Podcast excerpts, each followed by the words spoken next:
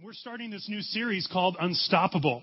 And this morning, the title of this message is Unstoppable Connection. Unstoppable Connection. Now, I love the decade of the 90s for so many reasons. And uh, one of the reasons is because I graduated high school in the 90s, and I graduated college in the 90s. I met and married my beautiful wife, Jessica, in the 90s. And the first of our three children, Riley, was born in the 90s. And uh, another reason that I love the 90s so much is because Michael Jordan and the Chicago Bulls dominated in the 90s. They dominated. Now I know some of you here, you guys are bandwagon Bull fans because it's before, it was way before the Thunder rolled into town. And, uh, but I want you to know that I'm a, I'm from Illinois, raised in the Chicago area, and I am a Bulls fan. And I love the Bulls in that day. Man, there was something special to watch. Man, I was a Bulls fan before Michael Jordan. This is when Artis Gilmore was the star of the Chicago Bulls. But I love the Chicago Bulls. They were something special to watch, man. They won six championships in eight years. And in 1996, they set a NBA record. They won 72 games that season in 1996. Now, what made the Chicago Bulls so good? In fact, they were nicknamed the Unstoppables. What made them so unstoppable? Some of you would say, well, they had number 23. They had MJ. And uh, man, MJ was awesome. Everybody wanted to. Be, I wanted to be like Mike. I played basketball in high school and college, and I would drive to the basket. I'd stick my tongue out, ah, you know. Now I couldn't play like Mike, but I wanted to be like Mike. I'd stick my tongue out like Mike. And uh, man, MJ was awesome. But here, listen to what Michael Jordan said about their success. Michael Jordan said this. He said, "Talent wins games, but teamwork and intelligence wins championships." Talent wins games, but teamwork, everybody say teamwork. And intelligence wins championships. You see, Michael Jordan, as great as he was, he knew that he had to have a connection. He had to have relationship with team, with a team. He had to have the right people around him. So that's why he had Scottie Pippen and Luke Longley and Steve Kerr and, and even Dennis Rodman. Even Dennis Rodman was part of that team. And he had to be connected to the team. He had to have those people around him. Now, did you know this? That the church of Jesus Christ is unstoppable. The church of Jesus Christ is unstoppable. We are the church, and we are unstoppable. You are the church, and you are unstoppable. You can live an unstoppable life. So what makes us unstoppable? There's a lot of things that we could talk about, but we're going to focus in on, on one key component to the church to you and I being unstoppable, and that's this. You and I need to have the right relationships. We need to have the right relationships. We need to have healthy, life-giving, and authentic friendships if we are going to be unstoppable. And here at People's Church, man, we believe this with all of our heart, man. We emphasize this. That's why we talk about community groups. We put an emphasis on community groups and, and basically community groups, you hear us talk about it. Community groups is just really an environment where you can come together with people and you can become friends and you can encourage one another and build each other up in life. That's what community groups is all about. So today we're going to talk about building strong connections, building strong friendships. We're going to look at what it takes to be a good friend. Because I believe this, if we can learn to be better friends, if we can be better friends, then we will strengthen our relationships and it will help us to live unstoppable lives. Now, if you read the Bible, there's all kinds of men and women of God that were unstoppable, due in large part to their friendships, to the people that they surrounded themselves with. And, and the one I want to focus on today is the friendship of David and Jonathan. And if you turn in your Bibles to 1 Samuel chapter 18, 1 Samuel chapter 18, we're going to kind of park there today and just look at a few scriptures. This is really a fascinating story. Uh, 1 Samuel chapter 18, and I'm going to read verse 1. Verse 1, it says this, David and Saul finished talking, and soon David and Jonathan became best friends. Jonathan thought as much of David as he did himself. Now let me give you a little bit of background in this, on this friendship and what made it so significant. You see, Saul is the king of Israel, one of the most powerful people on the planet. He's the king of Israel, God's people. And Saul disobeys God, and he's rejected as the king of Israel.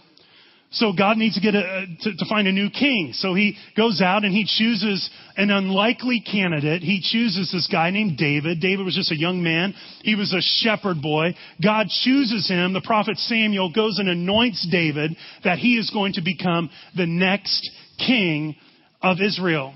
Now David's not king yet. He was anointed to be king. Let's fast forward a little bit here. Israel is in battle with the Philistines. And the Philistines are really taking it to them.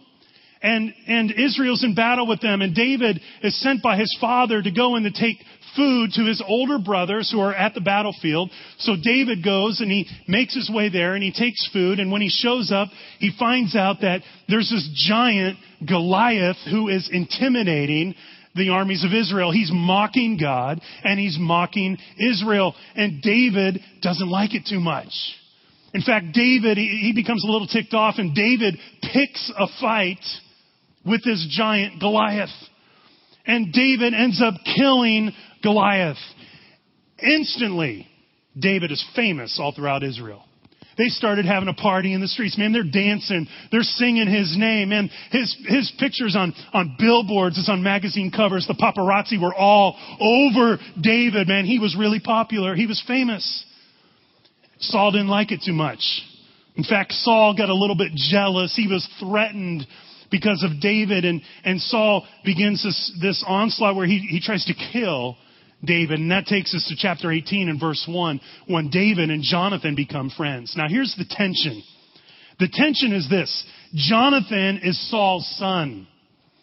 And Saul wants to kill David, so Saul wants to kill his best friend's son. That's not good for family relationships, all right? Now, here's another point of tension. Jonathan is supposed to be the next king of Israel, not David. Jonathan is the one who's supposed to be the next king. David's not supposed to be. Jonathan is supposed to be the next king of Israel. So what's going to happen here? Man, this is an incredible story. What a fascinating story. What's going to happen to David? What's going to happen to Jonathan? What's going to happen to their friendship as this thing plays out?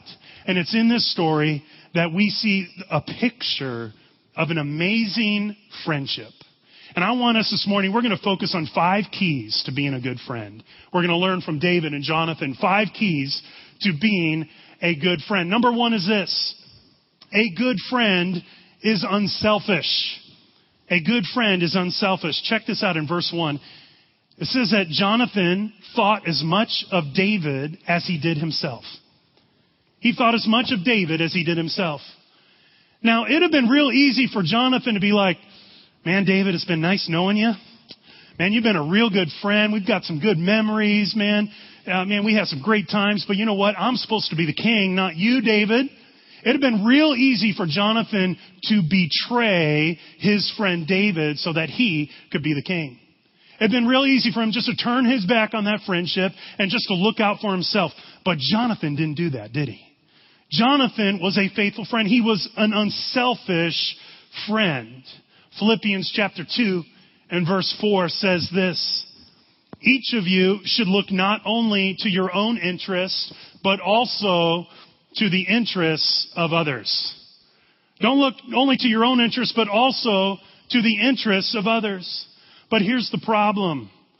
In our culture today, our culture is very self-serving in a lot of ways. Isn't that true? Man, it's very, it's very selfish. It's me oriented. That's, that's kind of our culture today. And, and unfortunately, this mindset has crept into the way that people live out their friendships. So a lot of times people, they have friendships, but oftentimes they approach friendships with an agenda. Man, how am I gonna, how am I gonna benefit myself from having this friendship? How am I gonna promote my career by having this friendship? How, how, what, what good can I get out of this friendship? And, and all of a sudden, when the friendship stops benefiting them, all of a sudden they move on and they, they move away from that friendship.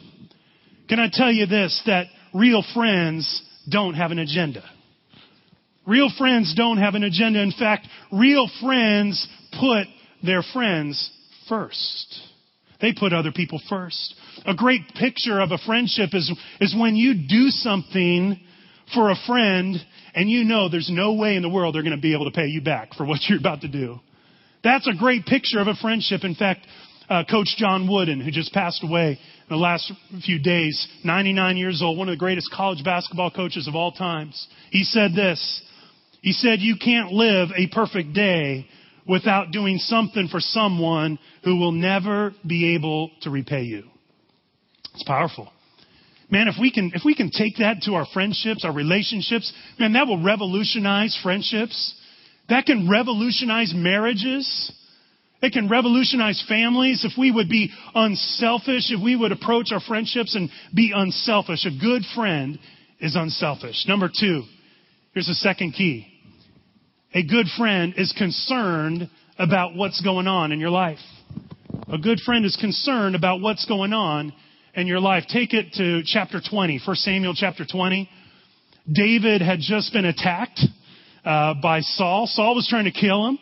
And David runs in. He finds his friend Jonathan, Saul's son. He's like, dude, your dad is trying to kill me. Your dad's trying to kill me. Jonathan, at first, he didn't believe it. But Jonathan didn't ignore it. Jonathan was concerned about what was going on and he started to ask questions. He became an advocate for David to his father because he was concerned about what was going on in his friend David's life. Now, the New Testament church community that we read about in Acts chapter 2, listen to this. Acts chapter 2 and verse 44. It says this. All the believers were together and they shared everything. They would sell their land and the things that they owned, and they would divide the money, and they would give it to anyone as he had need of. Now, is that not incredible? Man, they took care of each other.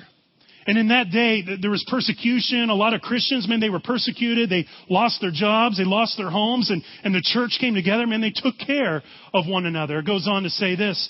The believers met together in the temple every day. Not just on Sundays. Man, they came together. They were a part of each other's lives.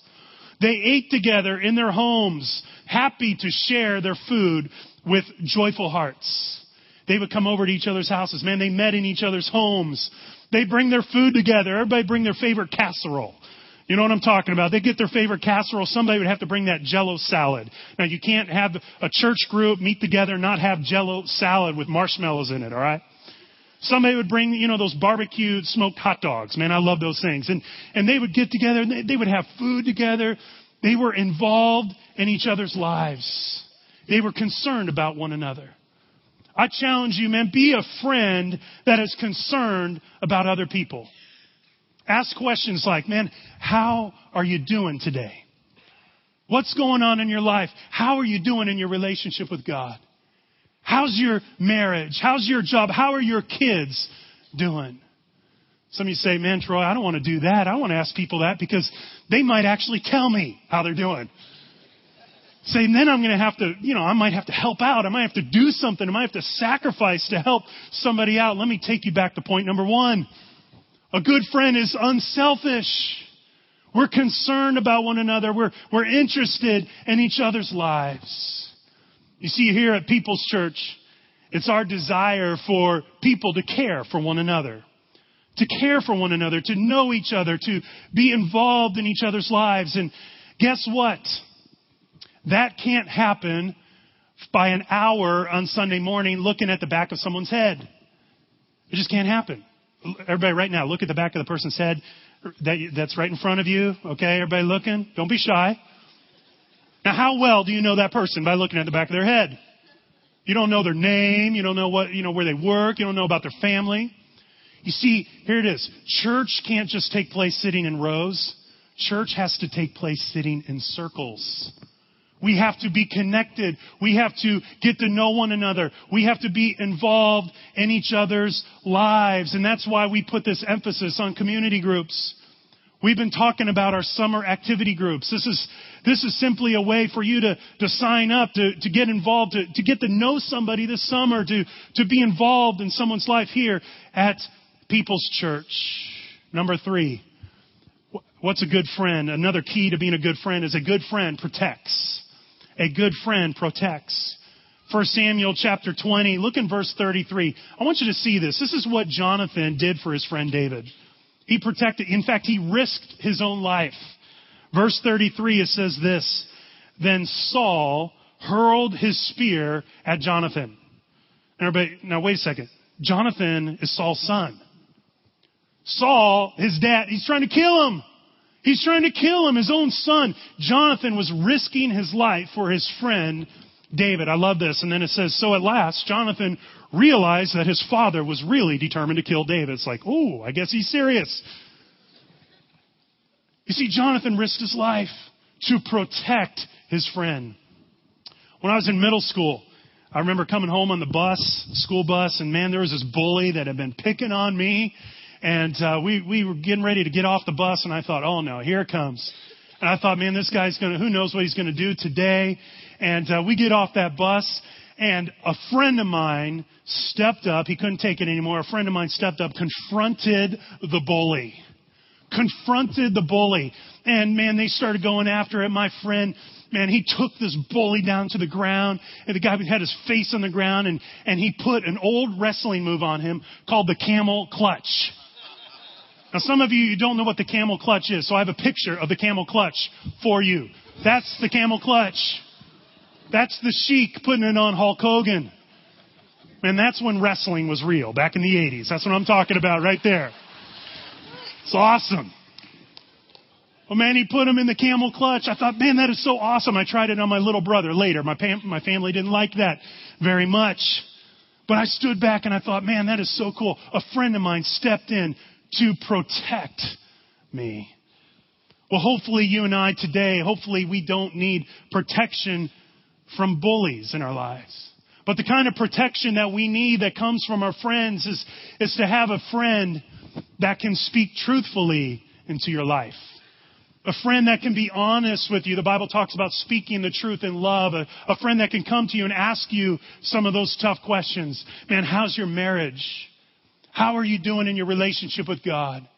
And are you, are you living with integrity? How, how's your family doing? Is there anything, is there anything I can pray with you about? These are the kind of friends that they step into our life and they, and they serve as protection for us. See, I'm involved in a community group. We meet almost every week. And in that community group, guys in that group, we ask each other questions like this. Now, how's your family? How's your relationship with God? We hold one another accountable. You see, some of you say, man, dude, I don't want that. It's nobody's business.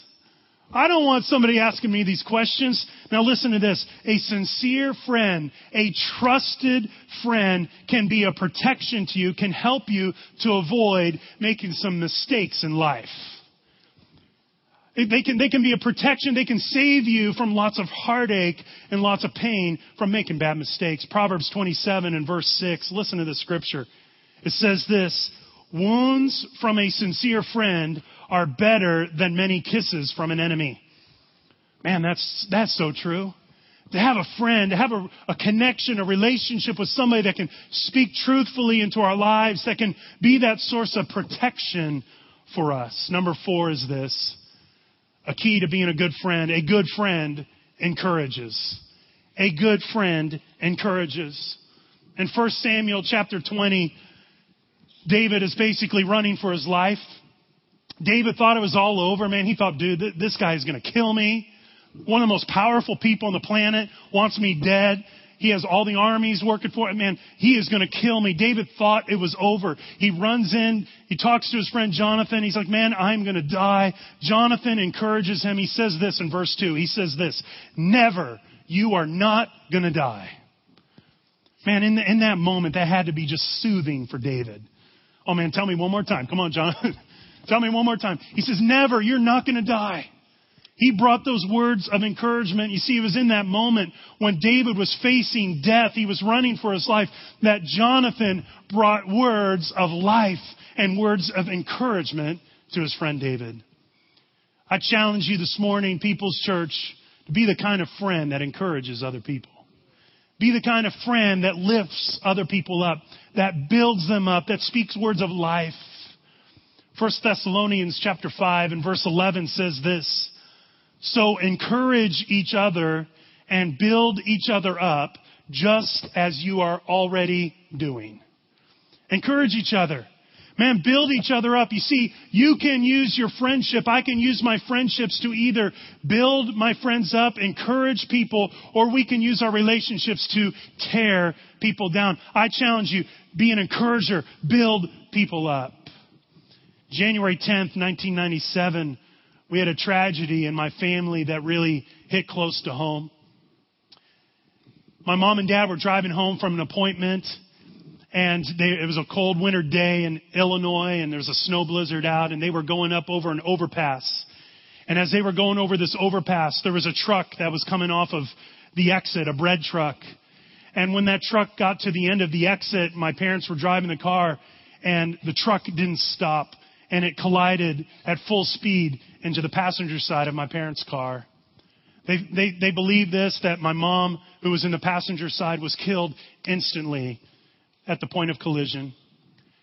The car was pushed to the other side of the road, it was actually in the ditch up on its side, and my dad was there with injuries. He had internal bleeding and had to wait for the ambulance to come to get my mom out, to get him out, and, and uh, took him to the hospital. As he's there in the hospital, he knew he had just lost his wife of over 25 years. And he called, he had one of uh, his associates he worked with to call me. I was a youth pastor in Illinois, Bloomington, Illinois. And he called the church office. My pastor got the phone call, brought the news to me that my mom had been killed in a car accident. It was at that moment, Jessica and I, we had been married about a year and a half, and my pastor and his wife, they took my wife and I in a snow blizzard, and we drove over two hours and made our way to Carlinville, Illinois. You see, I had two little sisters. I still do, actually. Two little sisters. At the time, they were five years old and eight years old. And you see, my dad wanted me to go and to tell my little sisters what had happened. And I remember that, that day, man, walking up to that house. My sisters had no idea. They saw me. They were smiling. They're like, man, Troy, you're here. And I walked in and, and I had to take them to another room and I told them what had happened, that their mom had just been killed in a car accident. It was the most difficult time in, in my life. The most difficult time for our family to walk through those days and months and years together. But I, I can tell you today that God is faithful. Amen. God is faithful. He's provided. He's taken care. God is faithful. But I want you to know this. One of the things that brought me through those that time in my life and even to this day, one of the things that brought me through was to have friends, to have people in my life that were encouraging, People that would speak words of life. People that were just there for me. People that said, hey man, I'm praying for you. I'm here for your family. They would write cards. They were an encouragement. They lifted us up during the, that difficult time in our life. In fact, even to this day, here 13 years later, I still have a good friend. He pastors a church in Indiana. A good friend every year on January 10th, he calls me. He says, man, Troy, I just want you to know I remember your mom. I remember the accident. I just want to encourage you. I love you. I'm praying for you. You see, that's what it's all about. That's what living in community and church community is all about. It's coming together. It's lifting one another up. It's speaking words of life, being an encouragement to one another. Some of you here this morning, you've come to People's Church today and maybe life has been difficult recently.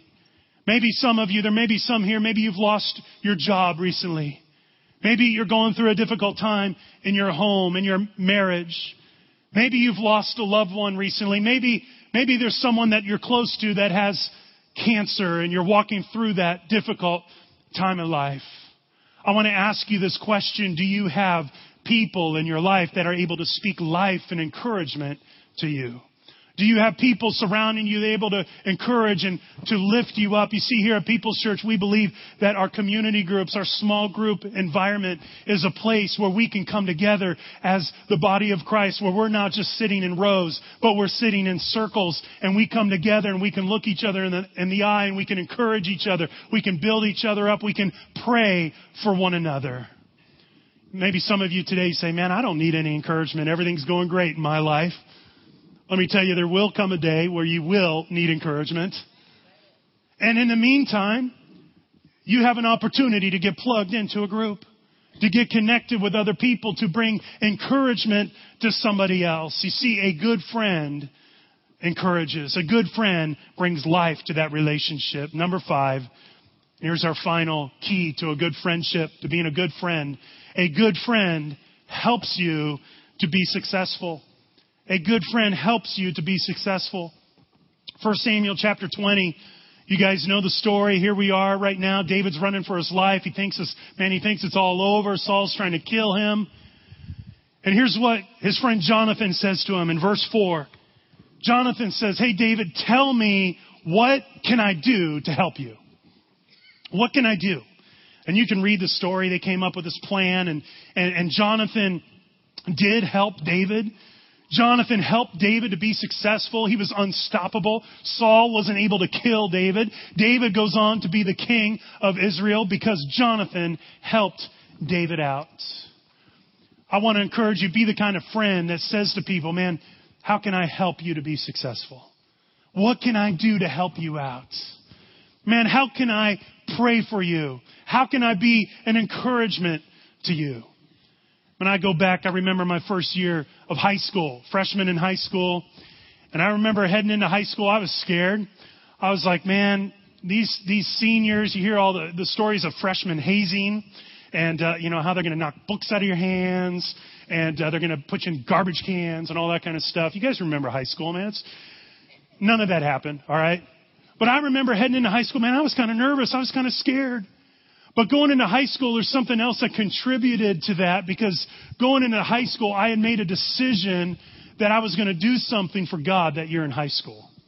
I wasn't just going to go with the flow. I wasn't just going to get caught up in the wrong crowd. And I knew that high school was a fresh start. It had to be a turning point. It was a pivotal time in my life. And I had made a commitment. Man, I'm going to, I'm going to let people know that I'm a follower of Christ. I'm going to do something for God. So me and a good buddy of mine, he's actually, he's a pastor in Illinois and uh, right now, but me and this, this good buddy of mine, we came up with this plan. Hey, here's what we're going to do. We're going to carry our Bibles with us to every single class at East Peoria High School. Now I was scared before, now I was really scared, alright? We're going to do what? We're, we're going to carry our, but man, they're going to kill us. But we were committed. I'm going to do this because I knew that high school needed to be different for me. I knew this was an important time in my life. And I remember that day as we were getting ready to walk up those steps to head into, head into school for that first day. I remember being scared. But I want you to know we were successful.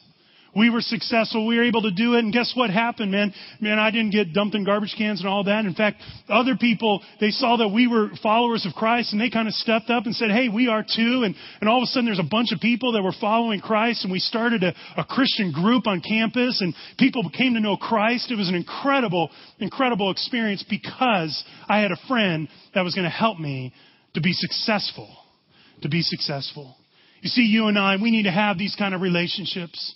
This is how we live out our, our life and community. We need to have relationships that will help us to be successful as we follow God. Hebrews chapter 10 and verse 24 says this. Let us think of ways that we can motivate one another towards acts of love and good works. Let's think of ways that we can motivate each other. Another word for that is stimulate. You know, that we can stimulate one another. We can motivate one another toward acts of love and good works. You see, our success in life, our success as followers of Christ is largely determined by what kind of relationships we have in life. You see, it's teamwork that wins championships. And I ask you the question this morning, do you have connections? Do you have friendships? Do you have people that are speaking life into you? Do you have people that are challenging you, that are encouraging you in your walk with God, encouraging you in life, encouraging you to move forward in life? You see, the strength that comes from these friendships is going to help to make us unstoppable. See, the church is unstoppable. Man, we're unstoppable. All the powers of hell cannot conquer the church. We are unstoppable when we come together. See, there's a simple way that you can plug into this this summer. We've been talking about our summer activity groups today. I, I just want to encourage you with this. If you're not connected, you say, man, Troy, I don't have these kind of friendships.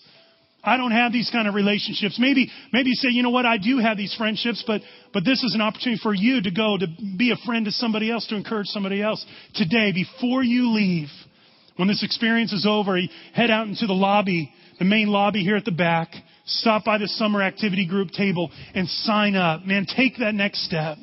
There may be some of you have been afraid to do it, man. You're like, man, I don't know if people, how it's going to work out. I encourage you, take that step. Get connected. Be involved in other people's lives here at People's Church. You say, man, Troy, what's, is it really that important? Friendships and all this kind of stuff, connection, relationships. Listen to this. Jesus was confronted by the Pharisees. They asked him the question. They said, Hey, what is the most important commandment? Here's what Jesus said. Matthew chapter 22. He said, To love the Lord your God with all of your heart, soul, mind, and strength. That's the most important commandment. And he said, But hold on one second. There's another one. It's equally as important. And that's to love your neighbor as yourself. You see, what we're doing today, what we're talking about today is really important. It's really important that we love one another, that we build friendships, that we're unified, that we're connected, because when we're unified, when we're connected, when we have the right relationships, then we are unstoppable. Let's bow our heads this morning. Father, I pray that you would just speak this word to our hearts today.